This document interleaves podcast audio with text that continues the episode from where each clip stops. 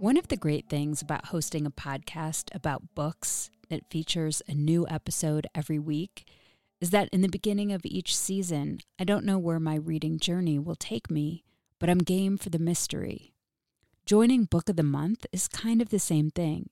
You know you're heading into new territory, and it's going to be an adventure. Book of the Month is a subscription that helps readers discover new books and helps writers by promoting emerging authors alongside established ones. Here's how it works. Each month, Book of the Month members get to choose from a curated selection of new and early release books. Your pick gets shipped right to your door, and shipping is always free. There's so much excitement knowing that one of your picks just might be that next book to make it into your top 10 most favorite books ever list. And if you like to listen to your books, there are options for you. Book of the Month just launched a curated audiobook option, and you can listen to your selection directly in the app. Here's what's in store for March Annie Bot by Sierra Greer, Anita De Monte Laughs Last by Xochitl Gonzalez, plus several other titles. I chose the memoir Hereafter by Amy Lin because I'm interested in how people deal with grief and bring their insights to the page. For a limited time, you can get your first book of the month for just $9.99 using the code CHIRP. You can sign up at bookofthemonth.com. This is First Draft, a dialogue on writing. I'm Mitzi Rapkin. This is a show about craft, the writing life, and the themes that are present in a writer's work. Every interview is a journey. I don't really know where our conversation is going to go, but I do know that it's fascinating every time. And one way or another, we seem to get around to what it means to be human and how, through craft, that idea is made manifest. Thank you for joining me on this literary pilgrimage into the mind of one writer at a time. My interview today is with Keisha N. Blain, author of the nonfiction book Until I Am Free Fannie Lou Hamer's Enduring Message to America. Growing up, I had so many experiences where people would say to me, you know, you are just so direct and um, you say things, uh, you know, in a way that's somewhat unfiltered. And then, of course, over the years, you know, as I've gotten older, I've, I've learned uh, to temper a few things. We'll be back with Keisha Blain after these essential words. First, I want to say to you, thank you for listening. The episode you're about to tune into represents eight plus years of dedication and perseverance for producing this show. In addition to conversations that go into depth about a writer's work and obsessions, this show and every interview it features aims to embody the values of honesty, vulnerability, curiosity, and connection. I invite you to join me in this journey as a First Draft patron, which gives you access to cuts from the interviews that didn't make it into the final show, ad free, pitch free episodes, and writing tips from my guests. You can become a supporter by going to patreon.com slash firstdraftwriters. That's P-A-T-R-E-O-N dot com slash firstdraftwriters. Any amount is welcome, but for $6 a month, you receive thank you gifts on a monthly basis. Plus, when you donate to First Draft, you are joining the community of writers and readers who support conversations like the one you are about to hear. With your donation, you are saying yes to continuing the space of honesty, vulnerability, curiosity, and connection that each show reaches to achieve. You are the scaffolding that holds up this platform that shares the insights and challenges of the writing life. So please go to patreon.com slash firstdraftwriters. And let's be honest, there is so much free content out there. In fact, what you are about to listen to is free, but it is not without expense in hard costs and labor to make.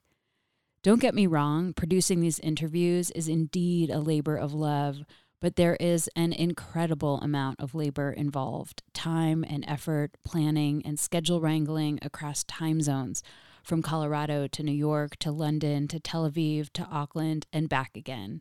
And it all adds up to the creation of this show and the archive, which has more than 300 episodes you can dive into. I put so much care and effort into this show, and I hope you can tell with every episode. The process begins when I select a book, contact the author, schedule the interview. Then I read the book, take notes, conduct research, have the conversation, and edit the show. This takes equipment, organization, more late nights than you can imagine, and a lot of heart and sweat to come to fruition each week. And there is no staff. I am the show from start to finish. I know you may not be in front of a computer right now, so why not write a note on your hand or set the alarm on your phone to remind yourself to donate to First Draft when you get home? Please beat the odds of having to listen to this seven times before you join the First Draft community. Go to patreon.com slash firstdraftwriters. Please stay tuned at the end of this show. I'll offer recommendations on an episode in the archive that is similar to the one you're about to hear. And please rate the show on iTunes and tell everyone you know to subscribe. And thank you for your support and for being here with me today, right now, in this moment. And on to the show. My guest today is Keisha N. Blain, who is a 2022 New America National Fellow and an award winning historian. She is the author of Set the World on Fire Black Nationalist Women and the Global Struggle for Freedom.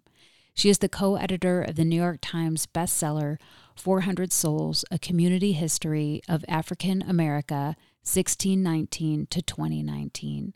Blain has published extensively on race, gender, and politics in both national and global perspectives. She is the co developer of Charleston Syllabus, a Twitter movement and crowdsourced list of reading recommendations relating to the history of racial violence in the United States. She is an associate professor of history at the University of Pittsburgh and the president of the African American Intellectual History Society. Her new book, Until I Am Free Fannie Lou Hamer's enduring message to America explores the life of civil rights activist Fannie Lou Hamer, who was born in 1917 to sharecroppers in Mississippi. Hamer was the youngest of 20 children, had a sixth grade education, and didn't learn she had the right to vote until she was 44 years old.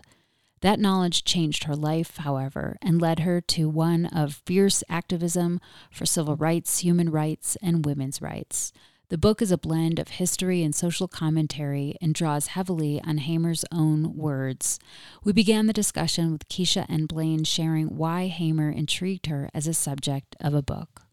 So there are so many aspects of Hamer's life that resonated with me. Um, one of the first things that I was so uh, surprised to learn was that she joined the civil rights movement um, much later in life. She was uh, 44 years old when she became involved in the movement. Um, that was somewhat different uh, from many of the activists who I had learned about in school, individuals like Martin Luther King Jr., um, John Lewis. These are activists who, who joined the movement uh, much younger. In fact, many of the activists who we talk about um, particularly those who were involved in the organization that Hamer joined, uh, which is the Student Nonviolent Coordinating Committee, most of them were college aged. And so uh, it was different to encounter an activist um, who's older in age, but also who had a very different background. She had been a, a sharecropper, she had a sixth grade education.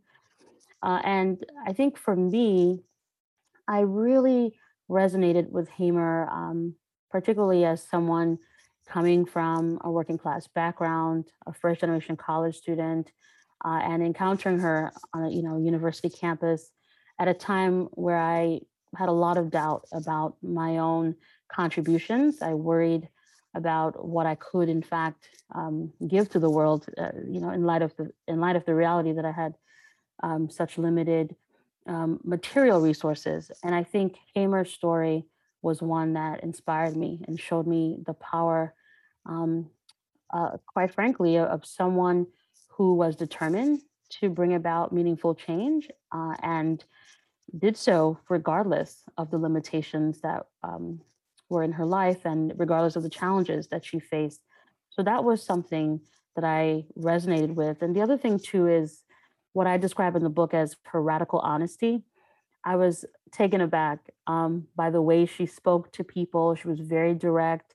Uh, you know, growing up, I um, had so many experiences where people would say to me, you know, you were just so direct and um, you say things, uh, you know, in a way that's somewhat unfiltered. And I, and of course, over the years, you know, as I've gotten older, I've I've learned uh, to temper a few things, but but I think I connected with Hamer in that way um, as someone who just spoke truth to power and was honest about her feelings.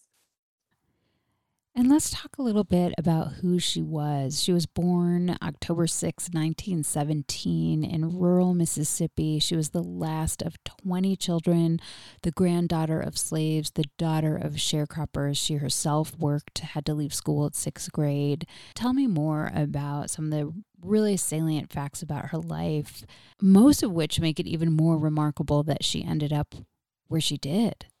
Yes. Um, as you pointed out, Hamer uh, was born into a sharecropping family. And for her, that meant constantly working on the plantation, um, constantly um, contributing to someone else's uh, wealth and not having an opportunity to own anything of, of, you know that to not have an opportunity to to own anything quite frankly uh, and he talks about um, you know, just the poverty and the hunger, um, the painful experiences that she endured as a young girl uh, growing up in Mississippi at a time um, where things were particularly difficult. Uh, it's, you know, it's important to to remember that when Hamer was born and, and in the years following 1916, uh, we know that so many African Americans relocated from the South to the north and also to the west uh, through the process of you know what we refer to as the Great Migration. Hamer's family uh, did not leave the South; uh, they chose to stay, as many others did, and in so doing, they were um, living uh, under the system of Jim Crow. It meant that they had little um, access, uh, certainly, to the political process. It meant that they had to live their life in constant fear. Uh, it was a period of unrelenting violence. Um, in fact, some of Hamer's earliest memories uh, is her, you know, reflecting on um, acts of lynching and and um, just the difficulties of being um, in the Jim Crow South. You know, as a black person, as a young black girl, um, with limited access to formal education, with limited access to quality health, and so these were the kinds of circumstances that Hamer uh, faced as a young child and and continued uh, to live under these circumstances well into her adult years. I was really impressed by her mother who, you know, gave birth to 20 children, worked for these sharecroppers, but was a strong woman. You wrote in there, I think she brought like a gun with her to her work mm-hmm. in the fields. He did, and and that was something that I wanted to highlight in the book because uh, certainly it helps us see um, how the theme of armed self-defense resonates. You know, of course, we we tend to talk about armed self-defense through the lens of Black Power, um, which is a bit later uh, in the late 60s and, and 70s. But in this instance, it was just a, a moment that I think revealed how um, Hamer's mother really uh, exerted, you know, her agency, you know, how she tried, uh, even in the difficult circumstances, she tried to shield her children, to protect her children, and in this instance, actually carried a weapon just in case, just in case um, she needed it, uh, because she knew that um, being in those circumstances, working on the plantation, uh, violence, um, she could face violence at any moment. And so this was a way to be, be prepared and always to um, protect her her little ones.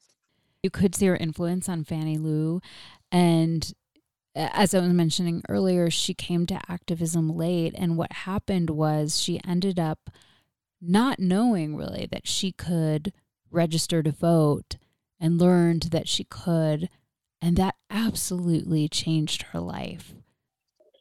Yes, this is an interesting aspect of Hamer's story. Um, one of the things that she revealed um, after she joined the movement and, and started traveling and speaking about her experiences, she revealed that she did not know until August 1962 that she had um, the right to vote as a citizen of the United States. Uh, and many people asked her, you know, how could that be the case, you know, uh, in 1962? And, and she would explain certainly the circumstances of, of being in a remote area, um, the limitations um, as it pertains to the circulation of news, uh, for example, but more to the point, she used it as a way to underscore how white supremacists uh, went to great lengths to keep Black people out of the ballot box. And so we know, for example, um, the violence of groups like the KKK, and we know about all of these strategies um, like literacy tests and, and, and other um, strategies that were meant to limit Black political participation. Uh, and not surprisingly, one of those strategies was limited access to quality education, um, making sure that people did not know what they needed to know. Uh, and so, so it made it much easier to keep people out of the political process if they simply had no knowledge or awareness of their full rights as citizens of the United States. And so um, Hamer uh, in August 1962 attended a mass meeting at a local church that organizers uh, in the Student Nonviolent Coordinating Committee um, had put together. And it's there that she learned about her rights um, to vote.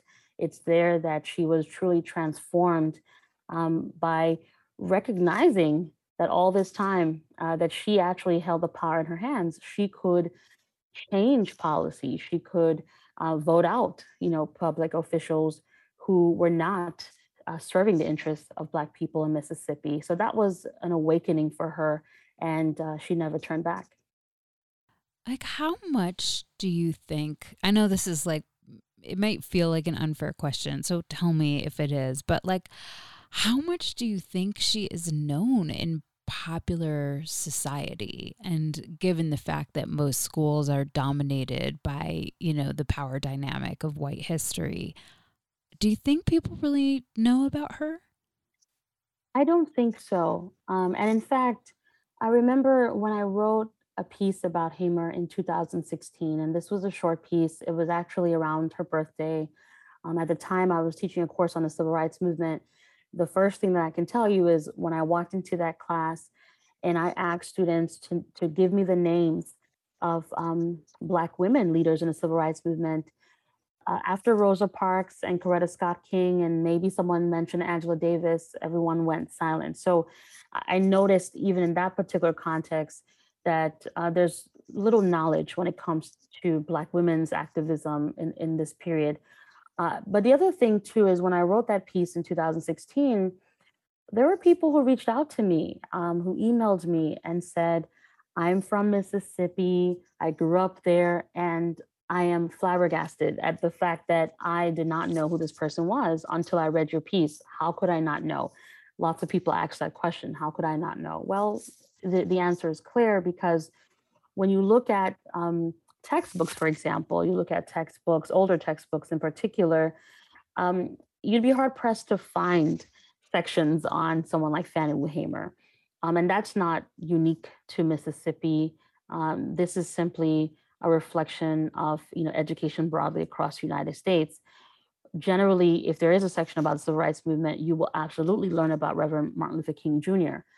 Um, and and you will certainly learn about Rosa Parks Beyond those two figures, however, it's eh, you know it's really a question as to who else might you encounter in a textbook. So what I found is when I teach courses on the civil rights movement, which I generally do every year, um, it's rare that a student will walk into the class and say, "Oh, I know Fannie Lou Hamer."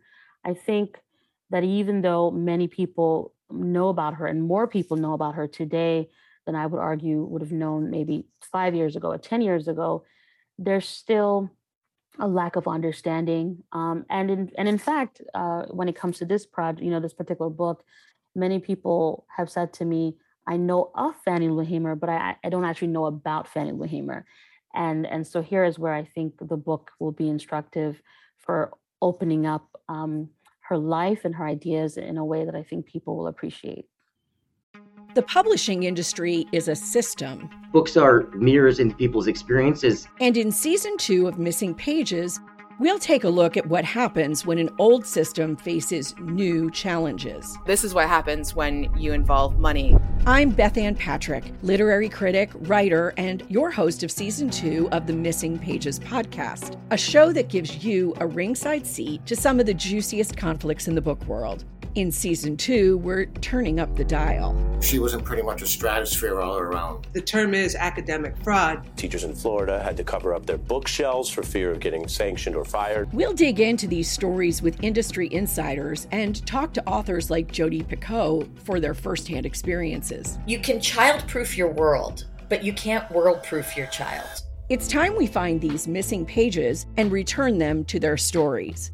Listen and subscribe to season two wherever you get your podcasts. Yeah, I mean, I think your book, like, just it, it illuminates what a trailblazer she was and how dogged she was from 1962. It's like she went and learned how to vote, and it completely, you know, you said the word transformed. It changed her life. I mean, from then on, she was never the same. She was going, going, going, fighting, advocating.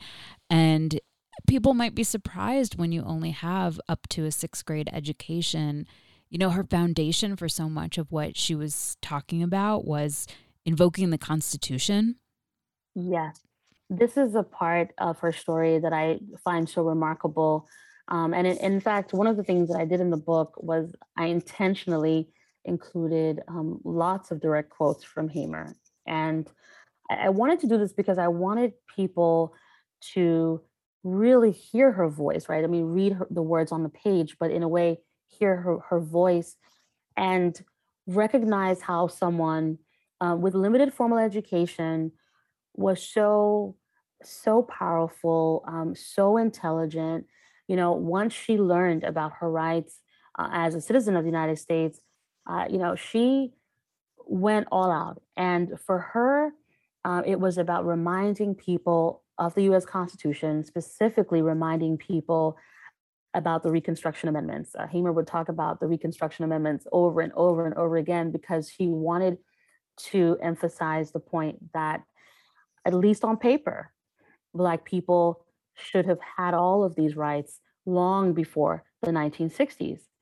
And uh, that just didn't make any sense to her. It didn't make any sense that we would have, you know, birthright citizenship. We would have the 14th Amendment. We would have the 15th Amendment. Um, uh, certainly the 13th Amendment uh, with the abolition of legal slavery. And yet, in the 1960s and early 1960s, an estimated 5,000 um, so we're talking about something like 5% of um, the population um, of the black population in Mississippi were registered to vote, right? That that just didn't make any sense. And Hamer wanted people to see the stark contrast between what's written on paper uh, in the U.S. Constitution and what's the reality. Uh, and and I think she was quite effective. She would repeat it constantly, uh, and people were surprised. I think when they learned how um, how many challenges that Black people face to simply exercise the right to vote. And she was so eloquent. The title of your book is Until I Am Free there's i think at least two speeches with a little bit different um, wording in there that she mm-hmm. where she used this one of them says um, the changes we have to have in this country are going to be for the liberation of all people because nobody's free until everybody's free can you mm-hmm. talk a little bit about this this title this statement and how it's really lived on beyond her Yes, um, this is such a powerful uh, refrain because in fact, I believe that I had certainly heard the phrase before I recognized that it was connected to Hamer. Um, and I think anyone who studies, for example, Black feminism in the 1970s, you know, when you look at the Combahee River Collective as an example, this particular refrain um, comes through, you know, their own writings. Uh, even if you take a step back, I think uh, in the history, and you look at um, you know the writings of someone like Claudia Jones uh, in the 1940s, uh, maybe not exact word for word, but what you see is a similar is a similar message. This notion that um, when we're talking about liberation, we have to recognize that yes, there are differences as it pertains to our experiences, as our, you know, as it pertains to our social economic backgrounds, you know, our race, ethnicity, and so on. Uh, yet we're all connected, right? And we're connected um, through humanity. And we cannot say that we're committed to the liberation of one group while overlooking um, the liber- you know, overlooking other groups. Uh, there's a way in which we have to take a holistic approach uh, to the fight for liberation. And, and so this phrase, you know, no, no one's free until everybody's free, or, or whether you're white or black, you're not free until I'm free, was a way uh, for Hamer to connect to audiences and to, to, to, to let them understand simply, this is not a black issue, right? This is not, okay, yes, we're talking about black political rights. Yes, we're talking about the need to give uh, access to the vote.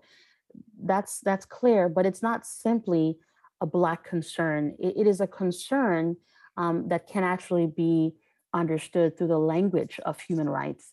Um, it's all about making sure that you never leave one group behind, that you never overlook uh, your your brother, your sister, that you never overlook um, the person next to you. And I think this is a powerful message. It's certainly one of unity, um, and it's it's one that forces us to think about the collective. How do we work together to make um, the nation an inclusive democracy to live up to the ideals stated in the U.S. Constitution? Kamala Harris used it at the Democratic National Convention. Yes, absolutely. Um, and really to convey right the, the same message um, i remember listening to um, kamala harris in this particular moment and of course this was um, in the midst uh, you know of course we're, we're still dealing with the global pandemic but i just there was something different about that moment i think hearing um, those words uttered thinking about just the pain and devastation that so many people were enduring because of COVID 19, also thinking about the context um, of the uprisings, which certainly brought to the surface many, um, many concerns, including state sanctioned violence. And uh, repeating those words, I think, in, in that particular moment was a way to say to all Americans listen, we have to come together. We have to come together to make this place um, better for all of us because we are connected, our fates are connected. Um, you know, we cannot simply live our lives as though, um, you know, what what one person experience, uh, what, what you know, what one person experiences is disconnected from from another because in fact that's not true. It's you you have to feel something when you put on the TV and you uh, hear the news, you know, of of another um, person of color, um, you know, killed by the police. How could you not be moved? How could you not be moved to act, uh, despite your background, despite your own experiences? You have to care about um, the next person. So, so I think it, it was fitting um, that Kamala Harris evoked Hamer in that particular moment to push the message of unity. She was fierce in in her beliefs about some of this, and it brought her in conflict with some of the people of the day in the in the various movements, not just the civil rights movement, but also the feminist movement. For example, you know, when she came up against the general trend for feminism in the 60s and 70s, it really didn't include Black women. Um, it didn't acknowledge white privilege. And she stood up for that. Exactly this is one of the um, really remarkable aspects of Hamer's life. I think it is easy when you are in a group setting, I think, to try to toe the line. It's is easy to try to compromise um, for the sake of collaboration. And and and I think to an extent that is what can happen, you know, when we think about um, political spaces, sometimes people push aside their convictions if they feel like um, it's important, you know, for some larger good, right? I mean, we, we have all these examples, certainly in the contemporary sense, but historically as well.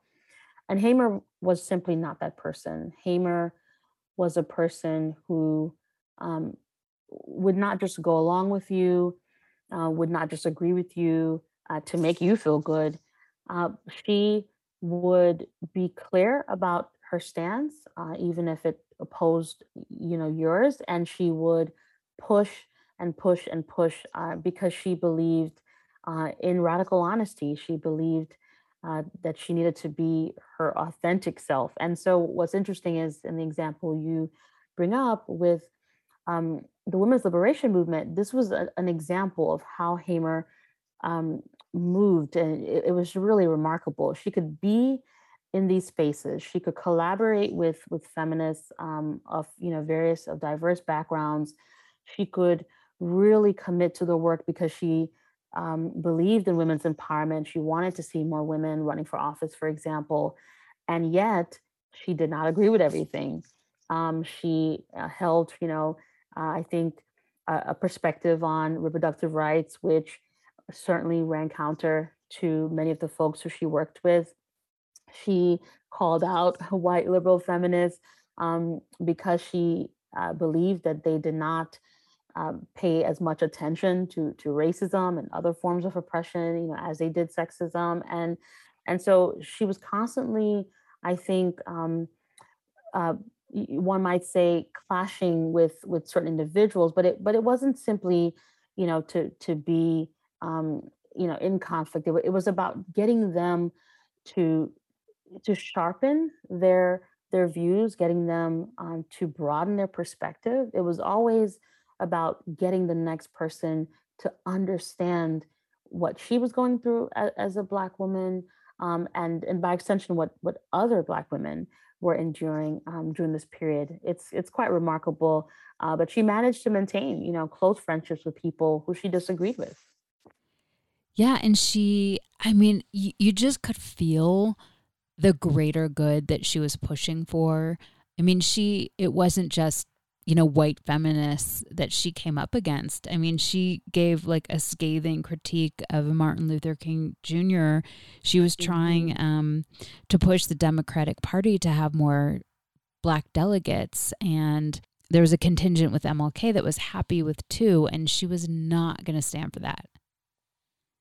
Exactly. I think all of these concerns um, came to the surface uh, in the 1964 Democratic National Convention. Of course, most people um, who know anything about Hamer would, would know her in the context of giving this powerful speech at the DNC in Atlantic City. Uh, but what I think many people might not know is what was happening behind the scenes. It, it was really, um, I think, a tough experience for Hamer because she was really trying to stand up for the interests of Black people uh, from the state of Mississippi. And she was there as, as part of a delegation from the Mississippi Freedom Democratic Party, which she you know, had helped establish several months before. And the purpose of this party was to shed light on the exclusionary practices of the state Democratic Party um, you know, and the ways that Southern Democrats worked to exclude Black people.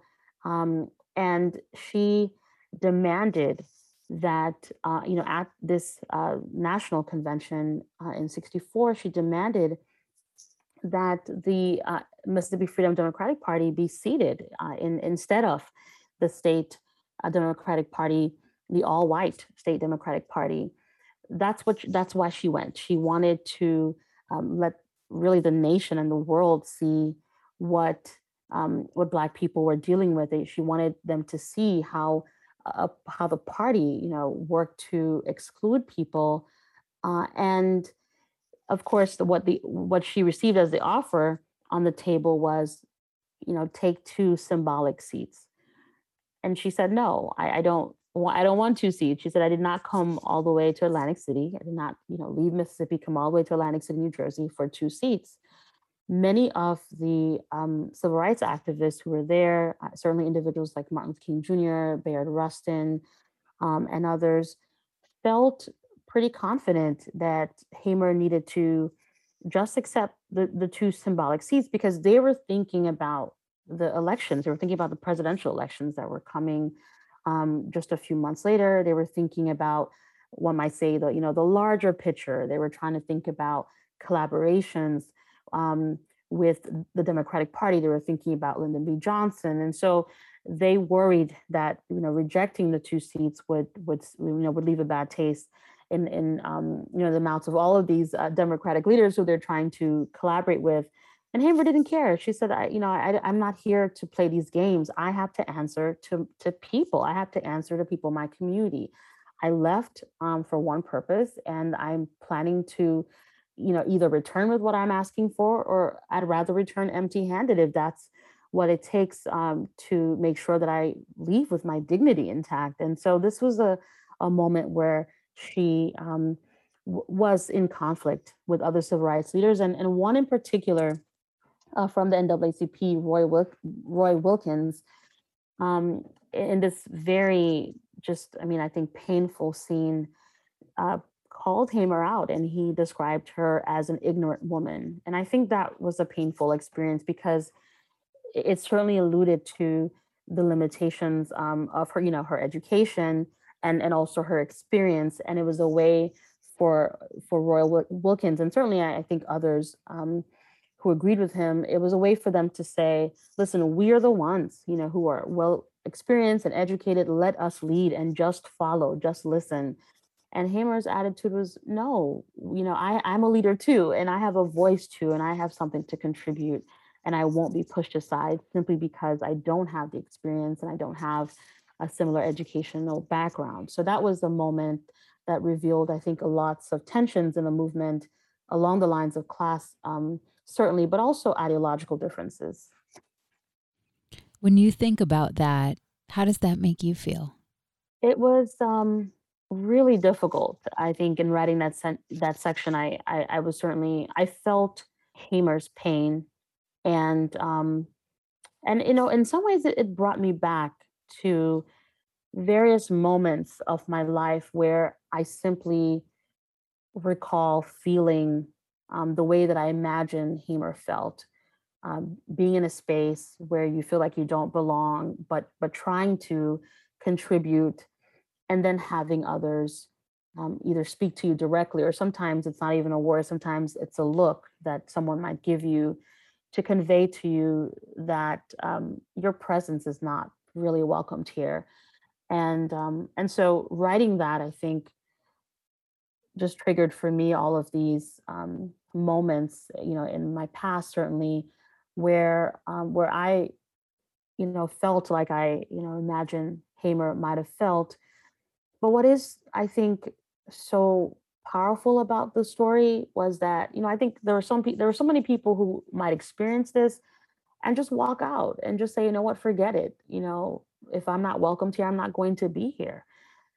And uh, that wasn't Hamer. She certainly felt the sting um, of the remark. It certainly hurt but she determined uh, she was determined that she would just continue in the work she she knew that she had a calling she knew that she had a gift and uh, she knew that she could make a difference and and she did because the irony is despite all of these challenges at the dnc almost every single person who you ask um, about the 1964 convention every single person remembers Fannie Lou Hamer.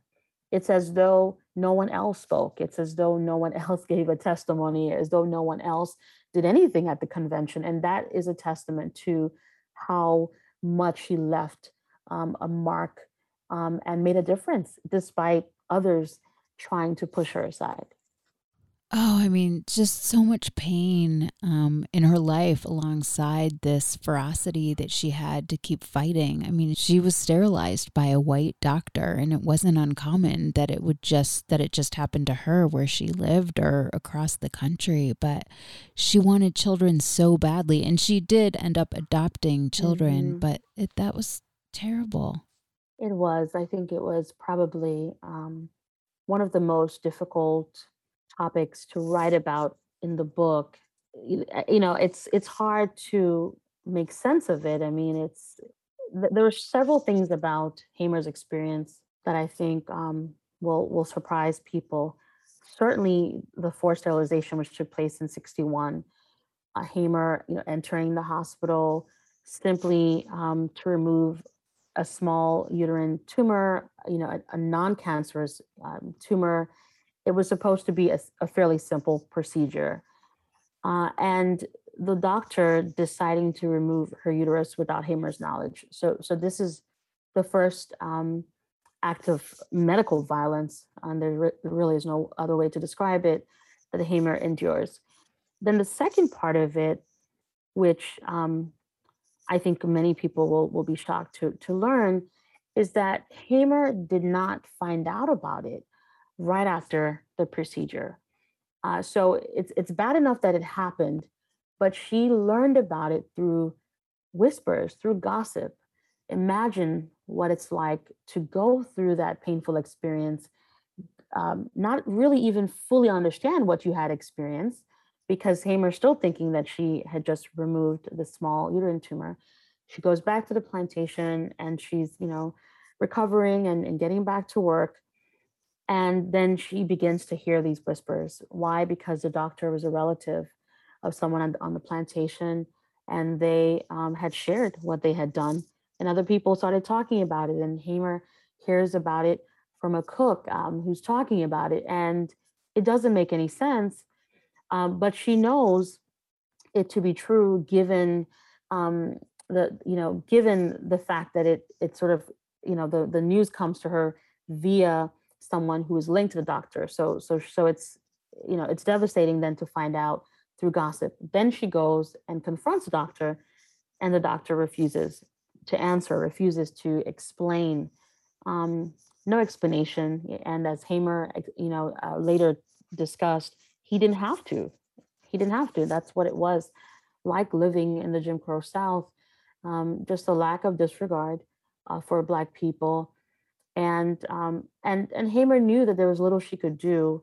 She could not really um, do anything to experience uh, some sort of redress or any kind of justice. Uh, and so the the experience, I think, for all of those reasons, um, was traumatic.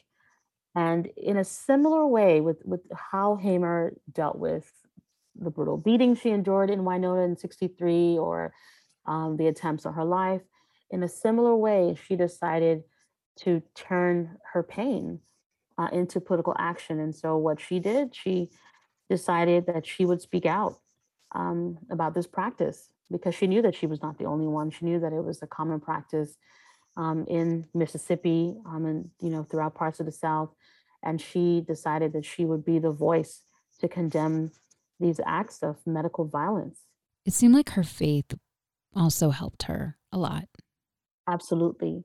I think very early, you know, one of the things that I explain in the book, which I just find such a powerful scene, the scene where Hamer is uh, in the church in this mass meeting in August 1962, where she is listening to a preacher uh, who's, you know, expounding, um, you know, from the Bible. She's listening to this, and then she's listening to the activists talk about voter registration. And it's this powerful scene where you see the the political and the religious um, really come together, and it, it it does so in Hamer's life, right? Because for her, she she says, you know, this is my calling. You know, God has given me a calling, and she would draw parallels. You know, um, you know, she would quote, you know, from uh, the New Testament uh, to to draw parallels to to Jesus and say that um, in a similar way, it was her task to help set the captives free, and for her that meant working to eliminate racism and white supremacy. That's one of the reasons why I think she managed to push aside a lot of the the painful experiences she endured because she she saw her calling as um, div- you know divine. It was divinely ordained. It wasn't simply that she she was motivated. It wasn't simply that she was interested in being in the movement. Is that she felt that she was compelled by God uh, to be this voice, uh, to be this leader uh, in her community. And because of that, she just could not stop. She just had to keep pushing no matter what she endured. And, and that I think is such a remarkable aspect of her story. Uh, it also means that she was calling out uh, preachers. You know, as I explained in the book, she would criticize uh, religious leaders and say, listen, I don't want to hear you talking about a land of milk and honey. Stop talking about heaven. Let's fix, you know, let's fix the circumstances here on, on earth. We have to do something about, um, you know, expanding Black political rights. That is part of our mission. Let's talk about earthly things because um, that matters as much as the heavenly things that you want to talk about. So that's just, I think, one important aspect of Hamer's life was that she fused powerfully uh, the political and the religious, and which of which we know historically has often, um, you know, been connected, and we've seen that through the life of uh, Martin Luther King Jr., for example, and so many others.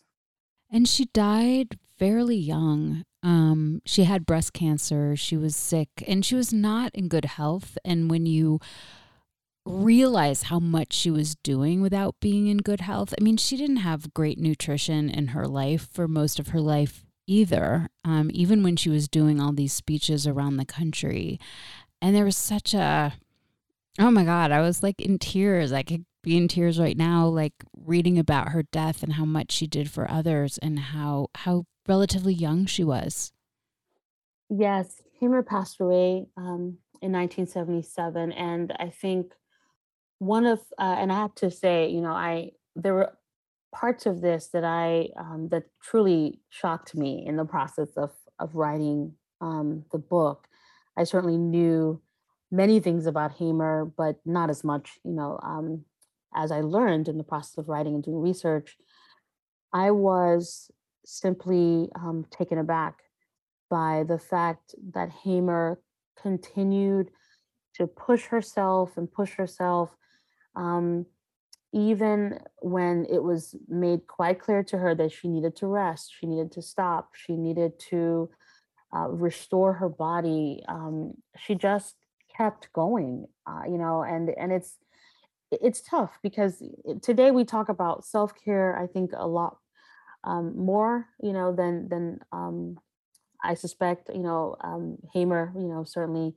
might have thought of in, in you know in the 60s and, and 70s uh, and quite frankly she just did not take care of herself she was selfless and for her it was all about making sure other people were taken care of so even in in you know dealing with diabetes she did not keep track um, of anything you know she you know just continued working and pushing and pushing. Uh, even when she was exhausted, she just kept going and going and going. Uh, and so it, I think, in so many ways, uh, is a cautionary tale. I mean, part of why I wrote the book was um, to get us to look at Hamer's life and, and experiences uh, and, and, and to learn as much as we can from from her. And and one of the things that I hope people take away from this is you know, as much as we have to be committed to doing the work, as much as we have to um, give up, you know, ourselves and give up our time and resources, we also have to make sure that we are taking care of ourselves um, in order to ensure that the work can um, continue for as long as possible. And so I think Hamer, um, you know, passed away, and and certainly, you know, one could talk about her death as an untimely death because of all the circumstances that um, that led to to her passing.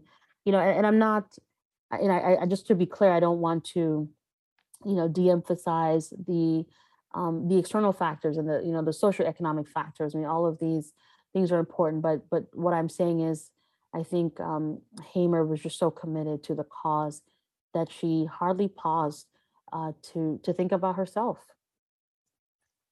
One thing you did in writing the book was that you you brought us to the present in the beginning of each chapter after the first one where you introduce us to her. So you talk about Sandra Bland, you talk about Breonna Taylor, you talk about Megan Thee Stallion, you talk about Kamala Harris. You you bring us to the present tense in the beginning, and kind of relate it back to her life. And I just wanted to ask you about structuring and writing this this way. Yeah, so this was something um, that I'll admit I was a bit worried about just because it's not the way that I typically write. Uh, you know, I'm, as a professional historian, I'm generally writing narratives set in the past. Um, but part of why I did this was I wanted the book to have um, this contemporary, you know, this modern feel. I wanted it to reflect certainly the history, you know, the past, but also I wanted it to deeply engage the present in a way that I think readers would really connect with. And and so in some of the examples you brought up, um, you know, I spoke about Breonna Taylor. I spoke about the uh, you know the activism of a journalist by the name of Kate Young, who played a pivotal role in making sure that people would even know Breonna Taylor's name. Um, this is someone you know who I encountered you know on on the internet. You know, I think as so many other people, and I just thought it was so inspiring to see uh, this journalist you know use her her her small platform um, and use it in such a powerful way and ended up you know she was able to raise millions of dollars for Breonna Taylor's family and and she was able to bring attention to the case and and and really begin to move things forward. I think most people would not have even known Breonna Taylor's name were it not for the work of Kate Young. Um, and I remember in that moment, I thought, oh, wow, this reminds me so much of Hamer's political activism. And so part of what I wanted to do was start off with a scene that people might recognize and then connect it to a, a moment in Hamer's life um, that I think people, you know, might not have been able to really connect with were it not for the opening. So when you start with Sandra Bland and you understand the, the tense moment and the difficulties of being stopped, you know, by the police, um, you know, while traveling alone, and then unfortunately, um, you know, the the questionable circumstances under which uh, Bland um, died, then you understand what it must have felt like for Hamer to be traveling Mississippi in the 1960s, uh, being stopped by the police and questioned aggressively. You you, you immediately can connect the, the two scenes um, and then it also shows you how much things uh, remain the same. I mean, uh, clearly a lot has changed since the 1960s, but I think in those um, moments, those two scenes, it forces the reader to grapple with the fact that we still have so much work left to do. And so I, I mean, that's partly why I wanted to um, to start off with these with these contemporary scenes and then connect back to Hamer and then move back again with each chapter. Can you read a passage from an author that speaks to you or influenced you as a writer? So I'm going to read from a book entitled The Making of Black Lives Matter. And the writer is Christopher LeBron, who is actually a philosopher. But I really love his work and um, and I just find it to be a good model for connecting the contemporary, um, you know, to the past the way that I've tried to do in this um, new book on Hamer. In a July 1893 essay, Ida B. Wells noted that more than 50 Black people had been lynched since the beginning of that year. Of these, quote, one man was under the protection of the governor of South Carolina and he gave him up to the mob that promptly lynched him. A state senator was prominently mentioned in connection with the lynching.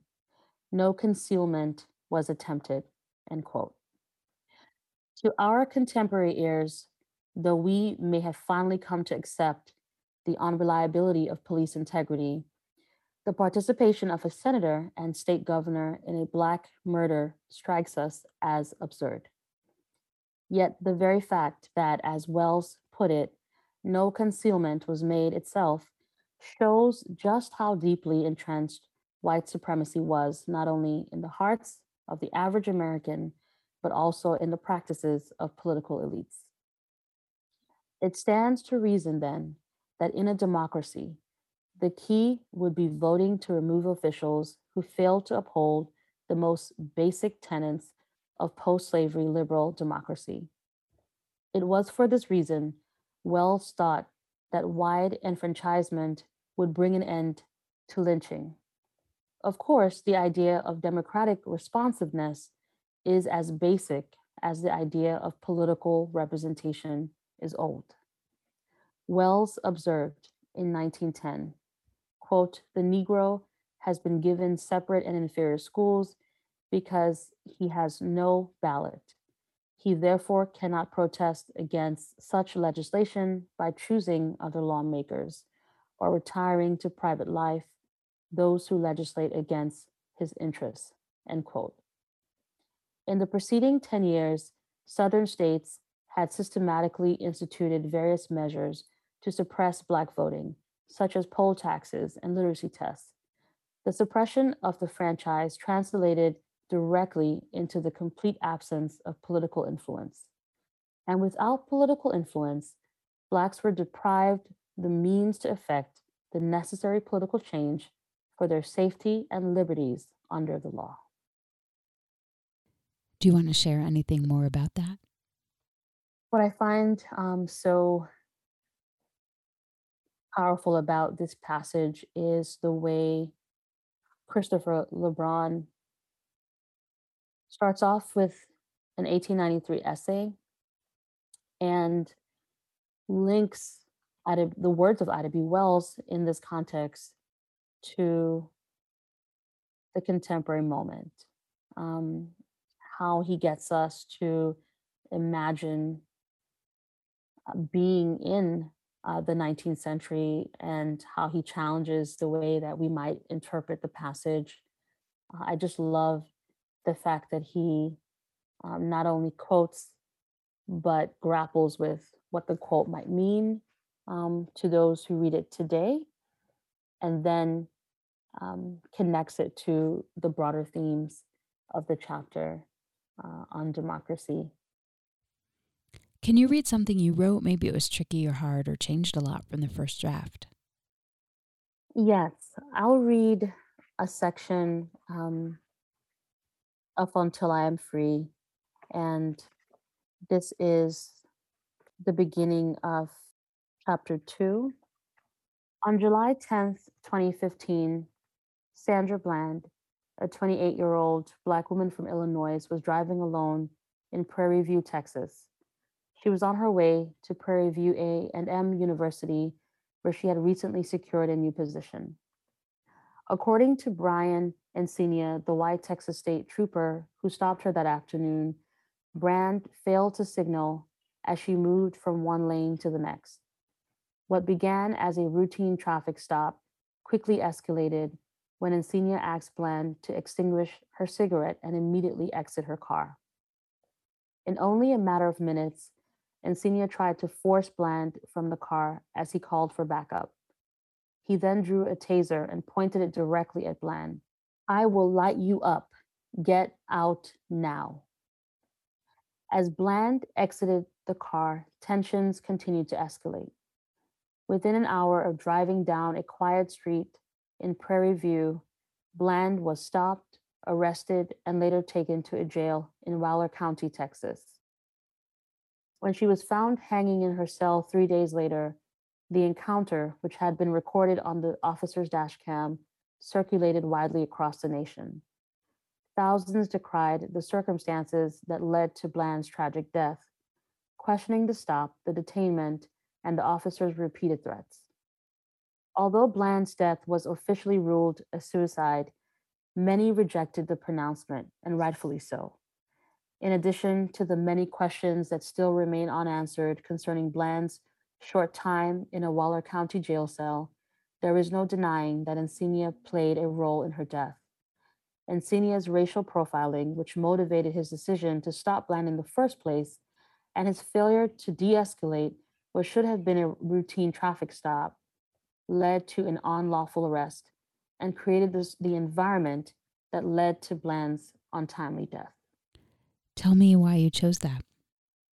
I remember um, writing this paragraph over and over again. Uh, initially, when I wrote the beginning of the chapter, I had three separate paragraphs about this scene with Sandra Bland, and I just struggled with it because I wanted to capture the moment without overwhelming the reader with information, but I also wanted to give enough information that it would leave, that it would somewhat resonate with the reader. And um, I just kept struggling with it. I kept writing it over and over and over again. And uh, I think at some point when I finished this version and uh, shared it with um, a friend, uh, they said, "I think you finally got it. This is this is great." And so, this was definitely a difficult paragraph to write, but I wanted uh, as much as possible to pull the reader in and um, have them imagine what it must have felt like on July 10th, uh, 2015, when Sandra Bland was pulled over. Where do you write? I now write in my dining room. And I say now write because I used to write um, mostly in a cafe with the challenges of COVID 19. I've adjusted my writing. And so now I write in the dining room, which is so somewhat of an odd place uh, for me, but a comforting space for me now um, and has been over the last year. What do you do or where do you go to get away from writing? I go for walks, just try to leave the house. And I think going for a walk is a good way for me to get away from writing and also to clear my head and and and to begin to think about um, what I want to say if I'm working on a particular piece. Who do you show your work to first to get feedback? I show my work uh, to close friends, many of them professional historians who are kind in their uh, feedback, who are honest, but but also kind, and they tend to tell me if something works or does not work. How have you dealt with rejection?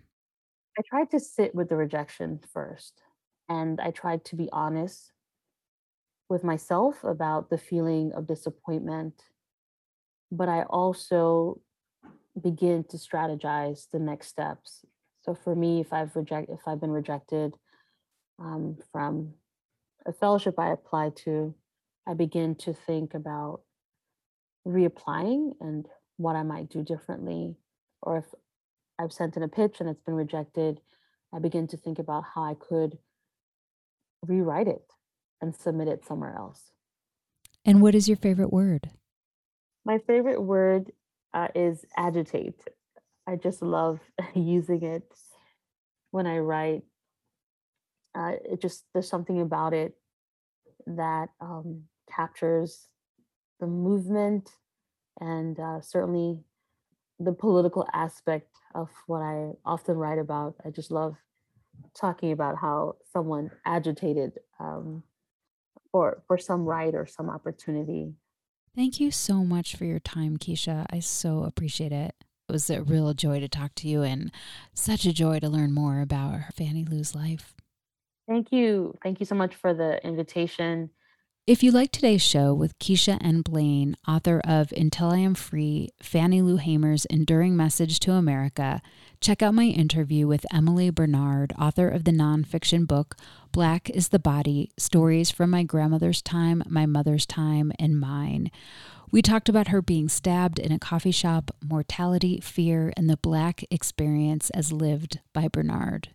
You can find that interview in the entire First Draft archive of more than 320 interviews at firstdraftwriters.com.